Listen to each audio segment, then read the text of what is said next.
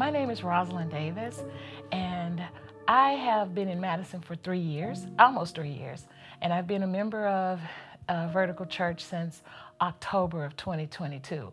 Ironically, Vertical was the very first church I saw when I moved to Madison, but it was the last one that I attended, and I'm very happy to be here. And I'm really glad to share my to share my story. It's a little scary, but i am willing to do so. I was born in Shelby, Mississippi, a small town in the Mississippi Delta. My mom was a teenage mother. She had me when she was 17 years old. Uh, it's a little difficult to talk about her because our relationship from the beginning was kind of bad. Um, but just the background, you know, my mother was born with a disability and she was born with a broken hip. And with that broken hip came a leg that would not grow. And when she turned nine years old, she was at the Shriners Children's Hospital where she spent most of her time as, a, as a child there and having almost 163 surgeries on that hip because every time she grew, they did expanders and stuff to try to save the leg. But when she was nine, it was amputated. So um, when she was 17, 16, she started working in the nursery at the hospital. And she knew she wanted to have children. And when she, and then they let her start working in the office. And she told me that one day she went in there and she saw the paperwork that my grandfather had signed that when she turned 18 they was gonna they were gonna sterilize her because they didn't think that her hip could expand enough to give birth to a child. So they were going to sterilize her. So when it was her break to come home, she took matters into her own hands. And nine months later, I came. So my life at that point, I was living with my grandparents. It was great. Um, we had a whole community, a loving, close knit family um, and community, not like today, but good community. And we would all be at each other's house. And when I was six years old, that's when my life kind of changed drastically. I was at a cookout at the pastor's house, and his 16 year old son, people I knew and I trusted, and I've been in the house a million times, but I went in the kitchen, and he came up behind me and he touched me inappropriately. Now, as a six year old, I didn't know what that was, but I knew I didn't like it. And I went and I told my grandmother, and when we got home, I told her, I didn't tell her then, I told her I wanted to go. And when we got home, I told her what happened. And they didn't believe me. And it started a cycle I don't remember myself being an emotional child up until that point because I pretty much, I mean, I, I had a great life up until that point. But when I told them that I, what happened, and, and they told me to stop crying, just stop, just shut up, stop crying. And I kept, I just became emotional. I just wanted someone to hear me. And so after a moment of, of, of these times of wanting to talk and nobody wants to listen. I learned to eat my emotions. I just stopped caring and not allowing people to bother me. But that wasn't what happened because what happens is I just eat enough of it. And then finally, when I get enough, I just explode. But this anger. So, a little while later, my mom stayed with my grandmother until she finished high school. She graduated from high school and she went to community college. She met my stepfather and we moved out of my grandmother's house. So I was having to be with my mother alone. And shortly after that, she would tell me things. She would tell me that if it wasn't for, for me, the things that she could have accomplished with her life.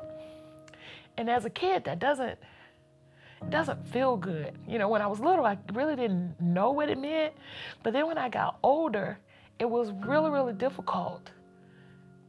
Someone that's supposed to love you, supposed to be your champion, you know, supposed to be your cheerleader, your protector, blaming me for the way, the course of their life. Now, at this time, I didn't know why mom got pregnant with me because she didn't tell me this till later on in life. And so it became a brutal cycle of her antagonizing me. I still don't know what that was about. And if I said the wrong thing, I'd set her off and either hitting or knocking me out or embarrassing me or criticizing me. And the more I tried to please her, it was never good enough. My parents sent my brother and I to a private school. We went to a Catholic school. So I was raised in a town with a lot with all of the kids. They all knew me. We all went to church together. We all lived in the same neighborhood. But the difference is my brother and I we went to a different school out of town. Either, you know, my parents would take us or either later on we got a bus and they come pick us up. So after I finished the school, I had to go into public school. And I was in public school with with all these kids that I know, these girls that I call friends. But when I got there, I was a different one because I went to private school, you know, and they thought I thought that they, I was better than them, and I, I didn't. Because I had the whole Catholic school mentality turn the other cheek, you know, be nice. But it, it was bad. My whole seventh grade year was bad. We didn't call it bullying then, but I know it was just not nice, and, and and I didn't have it in me to fight anyone. Still, but I learned that when I try to turn the other cheek, they hit me on that one too. So I was like, okay. And so one day I was in homeroom, Miss McGee's homeroom. I never forget it. And I left my purse. I just got a brand new leather bag purse. And I used to carry a rosary, and I'd pray the rosary, and I'd have holy water. Don't ask me why, I just carry it with me. And I went to the bathroom, left the purse there on the desk. And these same girls who were supposed to be my friends, they tore up the bag. They tore the little leather rosette off and they took all, my stuff out of the bag and threw away my holy water. They didn't mess with the rosary, I guess, because they had the crucifix on it. So they didn't mess with that. So that night, I don't know why, I guess it was just a combination of all the stuff that I was getting. It was bad at school, it was bad at home. And when I got home that night, I decided I was going to do something. So all the night while everybody was there, I was going around and I collected pills. And I just kept them in my room. And later on that night, I just took a handful of them. I was 12 years old. And I took a handful of them. And I laid down, went to sleep. But something really amazing happened. I started to get sick. And I say it's amazing now because it led me to the path that I'm on now. But I started getting sick. And I had never experienced sickness like this. I felt like I was breaking inside. Like I, I still can't describe it now, that kind of pain I was feeling. So I, I got up and I began to pray my rosary. I, I knew the rosary, you know, 10 Hail Marys, one Our Father. And I kept doing it till I prayed the whole thing. And then I asked, I asked Jesus. I, I, I, didn't know him, know him, but I knew enough that he was God's son. He was Mary's baby. And so I prayed and I, and I told him after I finished praying the rosary, the rosary, I told him what I had done. And I asked him to help me. And as I was praying, and this is the truth, I start getting sick in my stomach. And I start to throw up. And I ran to the bathroom and I was throwing up. And it was so bad that my parents that were in they were in the front of the house heard me and they came to the door and asked me and I just told them I said no I just have a stomach ache and I cleaned myself up got back in the bed and I said well if I'm alive tomorrow it'll be a new day and I woke up and I realized that Jesus was real and that He hears my prayers. And not only that, He answered them. And so that started my relationship with, with Jesus. The next week, after that, Coach came in and at a homeroom, that same homeroom, and invited me to get on the basketball team. And I started playing basketball and didn't realize that I was good at it. And so after I started playing basketball, the bullying stopped. It was just my seventh grade year. All of that changed from that one prayer.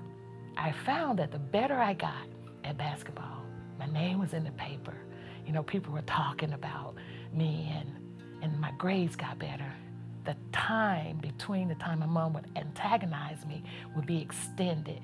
And would, I may say something and, and send her off, and then I'm in the throes of it again. So I graduated high school and I went to college. And I remember the first night there, my, my mom and my brothers came to help me move in to my dorm room. And I remember that night, I was like, gosh, I'm free. I'm free. So you know what happened. I lived. And I was like, and I kind of forgot about the Lord and did kind of what I wanted to do. And then four years later, I graduated from college and went to grad school. And at the age of 22, I developed this longing. And it's hard to explain it, but it was like a deep hole on the inside of me. And I tried to fill it. I'm telling you, I did. I tried. But nothing, nothing would fill it. And then I went, I thought about Jesus and I started going to churches. And I mean, I went to African Episcopalian, I went to Church of God in Christ, Church of God. I went everywhere looking for Jesus. I couldn't find him. And so one night, I was sitting at home in my apartment. And the Church of Latter day Saints usually had, they would have these videos. And this video that they had on the commercial spoke to what I was feeling and what I was feeling going on in my life. Because at that point, I had this realization I was dating the guy, but I was ended up dating the same guy. He just had a different face. And I was tired of that. And so I, I called the number. And I thought I was going to get a video. But they asked if they could come and bring it. And two guys showed up. And they brought the video. I don't even know if I saw the video, but they asked if they could have Bible study with me. And that was the very first time that I ever read the word for myself. And when I started reading the word, it started filling that hole that I had inside of me. And I started feeling like the person I should have been. And it was amazing. So I studied with them for about two or three weeks. And then after that, they brought that Book of Mormon. Not saying anything about it, but I'd had the Bible. And I know that that was the answer that I had been looking for for all this time before. And so that day when they left, I knew they weren't coming back. So when I got ready, I went to go lay the Bible down. I was going to the bathroom. And when I laid the Bible down, I heard this voice said, You've been looking for me, and I've been right here the whole time. And it, it, I stopped because I knew I was in my room, in my apartment by myself, but I heard this voice say this to me.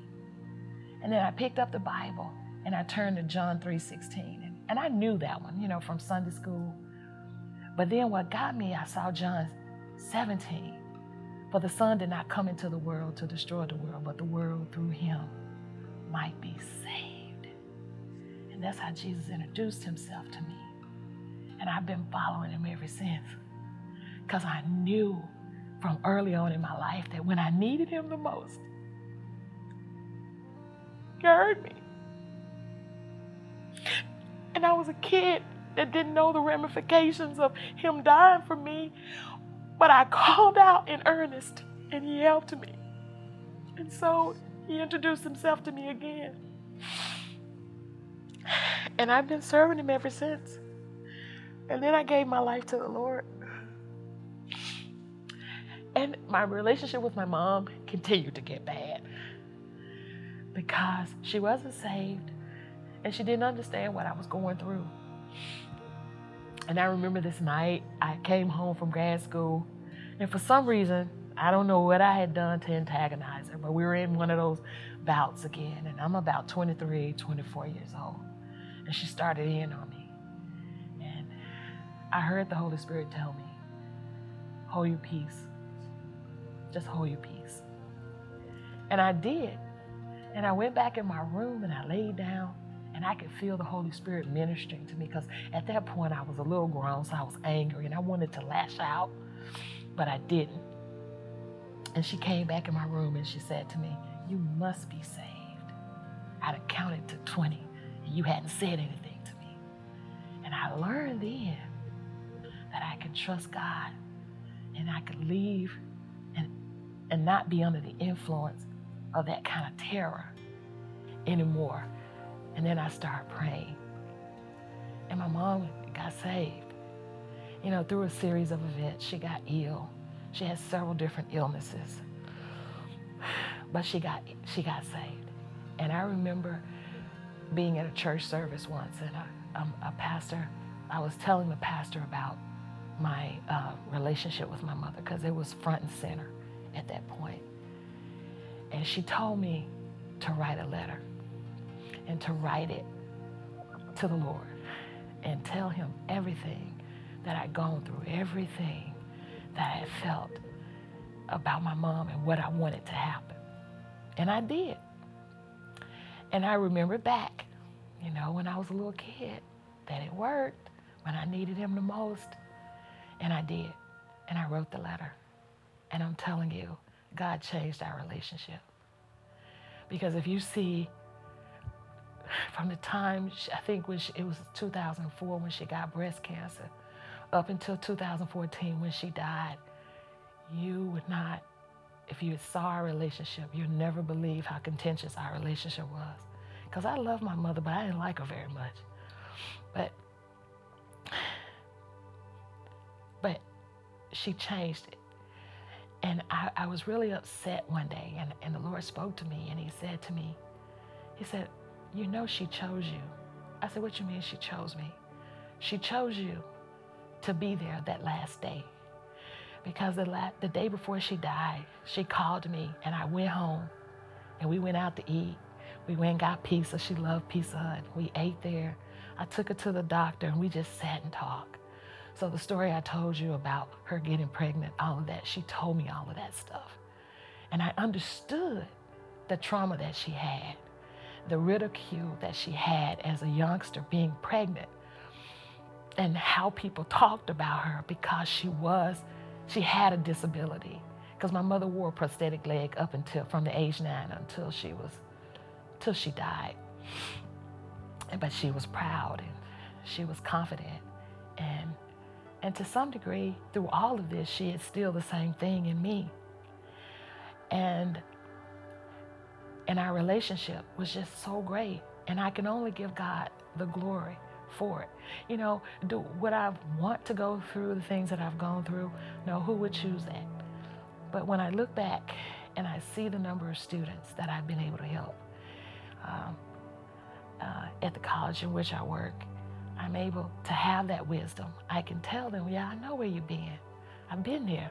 And I was like, but you smile so much. How do you have that? I was like, it's called grace because God can do it because He knows. He cares for you. He cares. That's why the Bible says, cast all your cares upon Him, for He cares for you. He knows the things that you go through.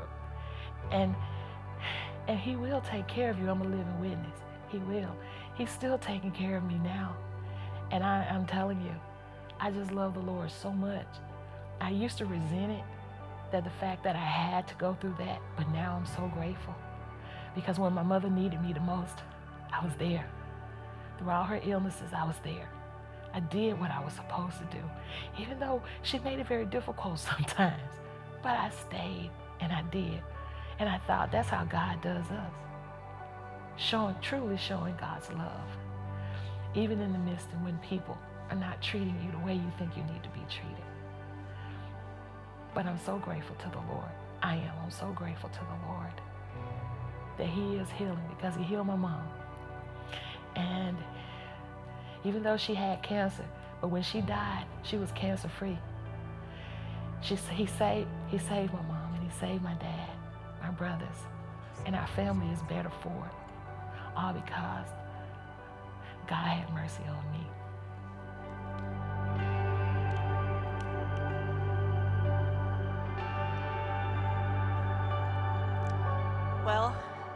Hard to follow a story like that up, but can we give Rosalind a hand of applause?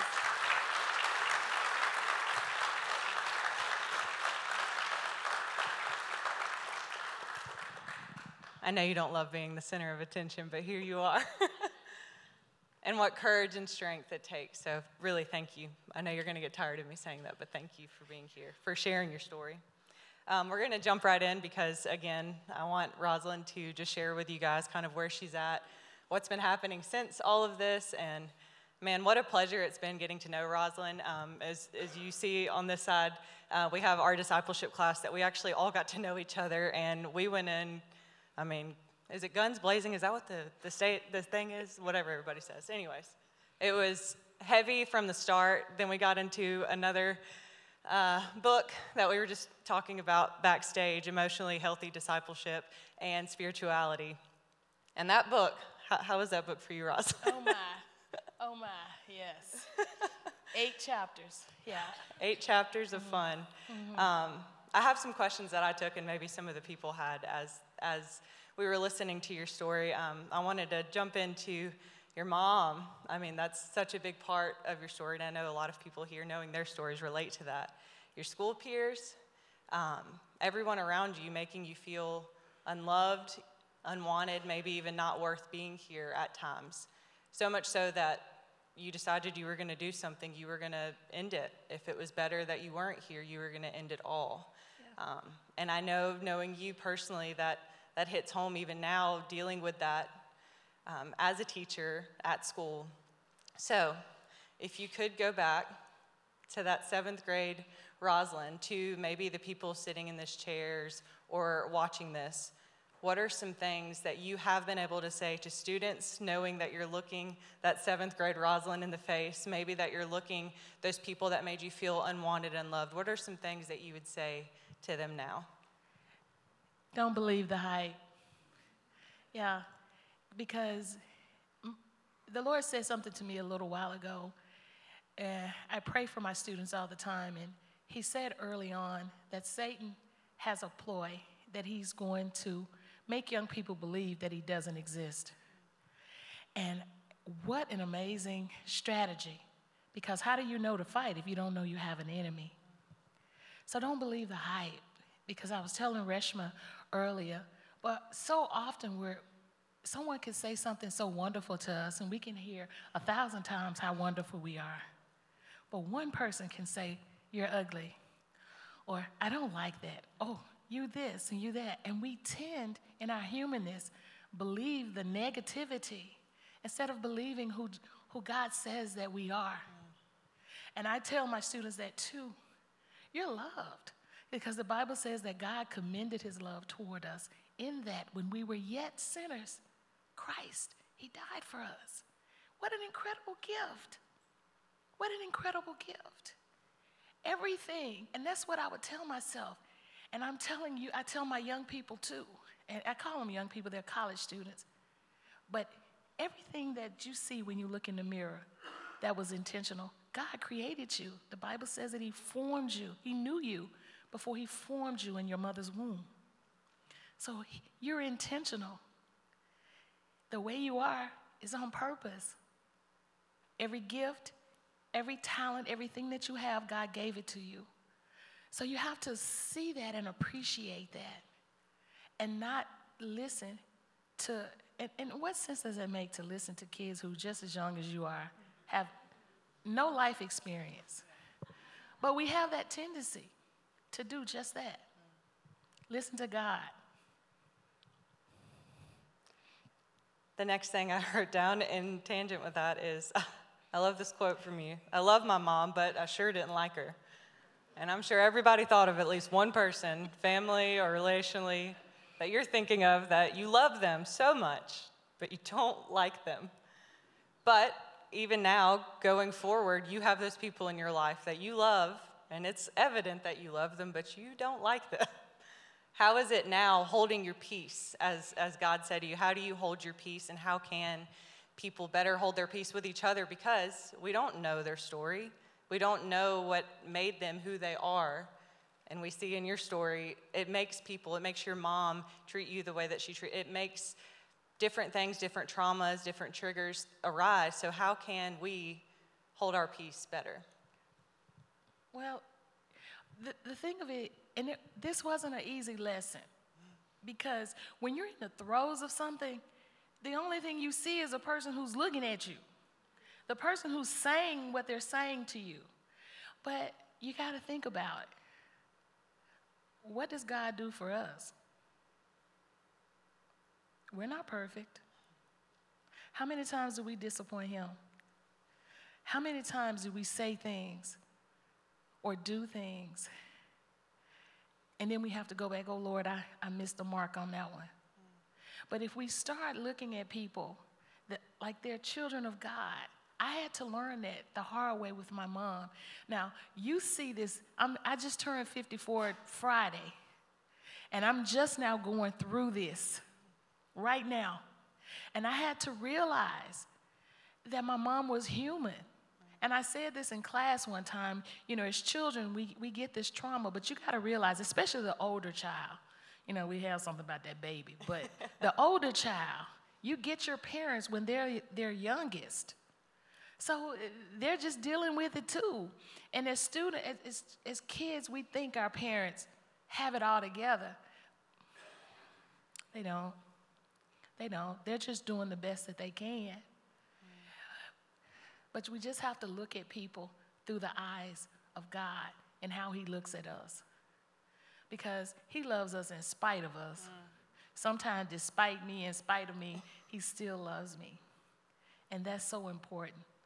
Yeah, that's so important. So important. And I think that He designed, like you said, those final days for you and her to be able to spend that time together that you longed for and you craved so much you filled it, you tried to put things in place of that bond that you wanted with your mother.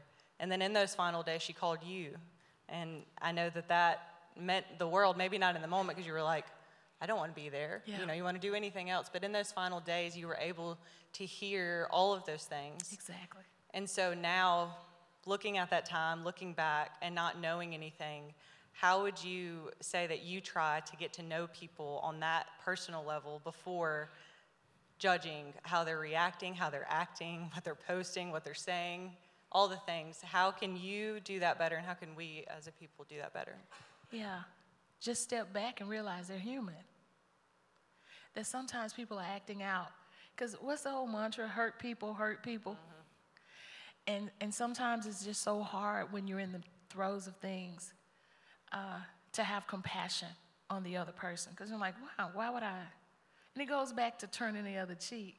That same lesson I learned a long time ago. But sometimes, yeah, I'm still learning. Because when you turn the other cheek, you have a moment to, to just sit back. And then in doing that time, you're not by yourself. Because the Bible says, even with every temptation, God will pro- provide you a way to escape. All you have to do is just sit and wait for it. Mm. And that's true. I, I'm a living witness, especially being a teacher, because let me tell you, you got 35 kids in there that Satan can pop in.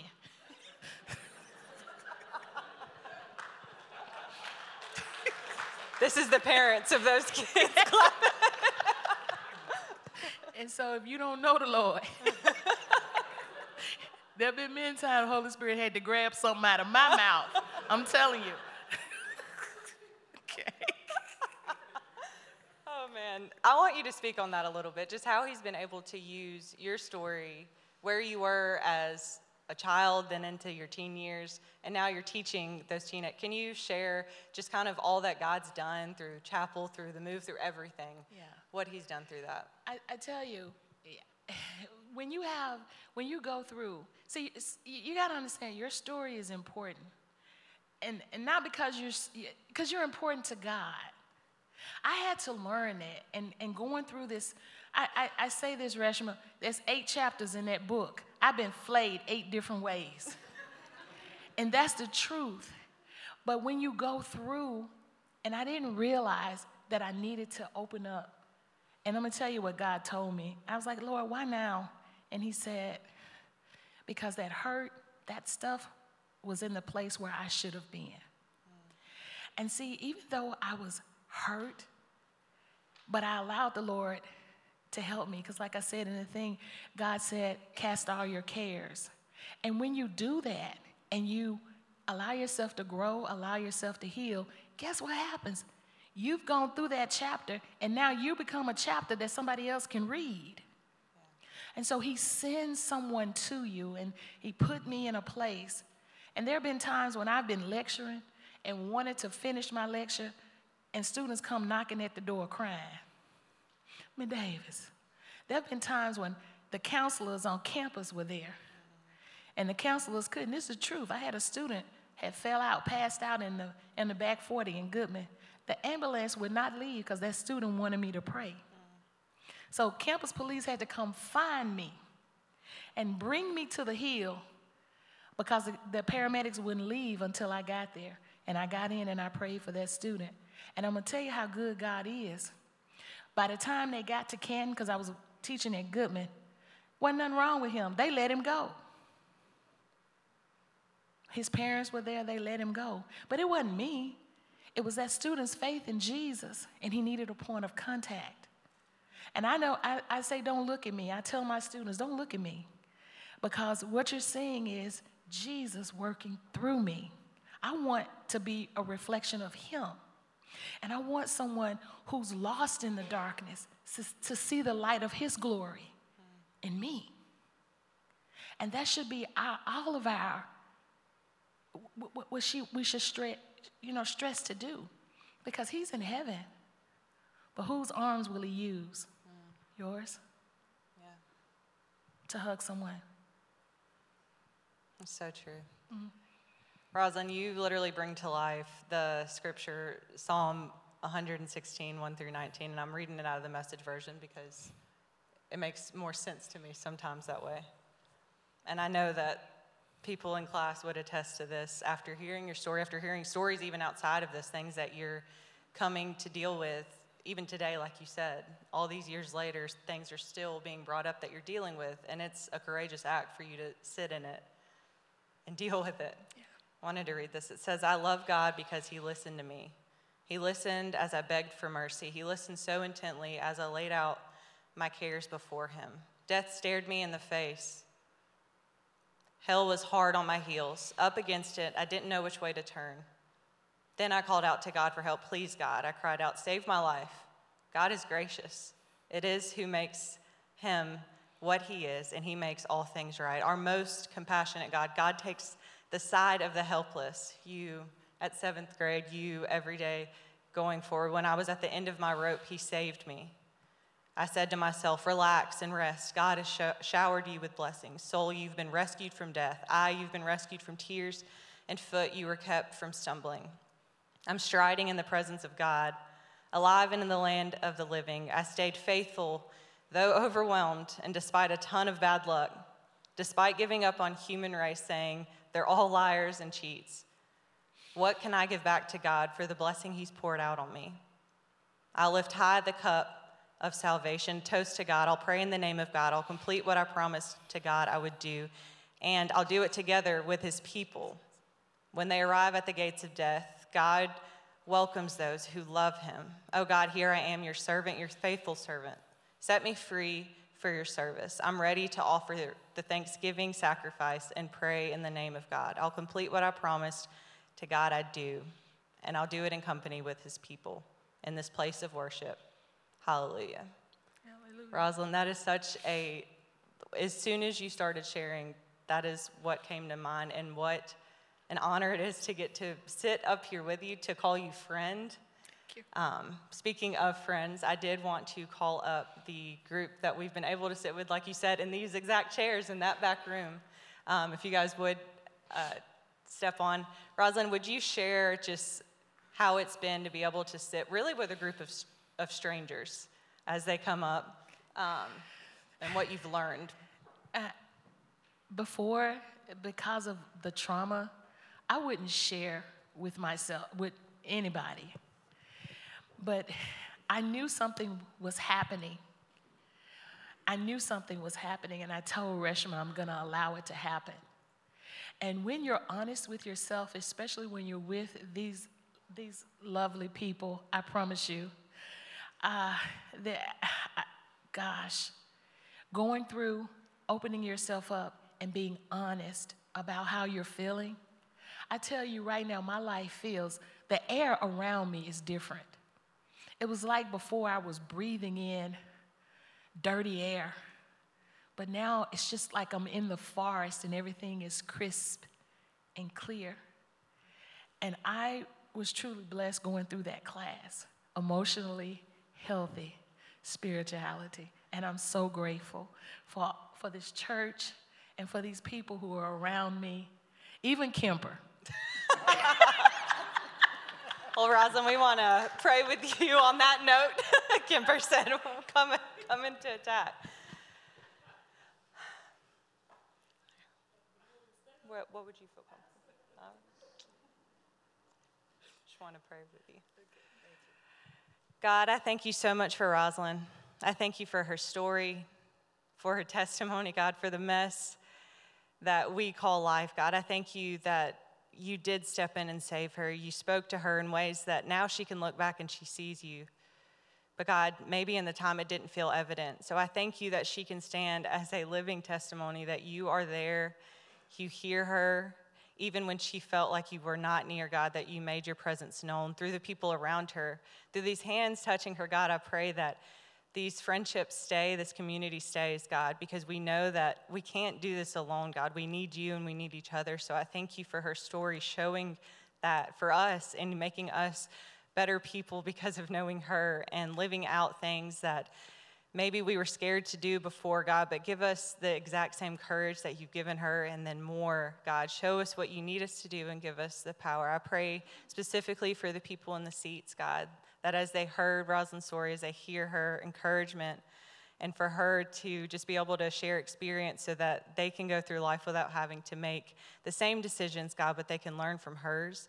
God, I just pray that you would rest with them, your spirit dwells with them when they're feeling lonely and that they feel that they're unwanted or maybe not valued here, God. I just pray that you would make it known just like you did for Rosalind in seventh grade, just like you've done every day since, God. I just pray that you make it known that you did create them, that you did make every single one of us unique to do the things that you called us to do and you're counting on us to do it, God. So may we have that courage to do it, to step out and share our story with others, God, so that people can know you. Nothing for us, God, but all for your glory, so that one day we can all enter in together. So go before us, God. I thank you again for Rosalind, for her whole life, the broken parts, the messy parts, God. I thank you for who she is today, the power, the wisdom, and the courage that she speaks, speaks to all of us, God. Go before all of us and keep us safe and in your will. We ask this all in Jesus' name. Amen.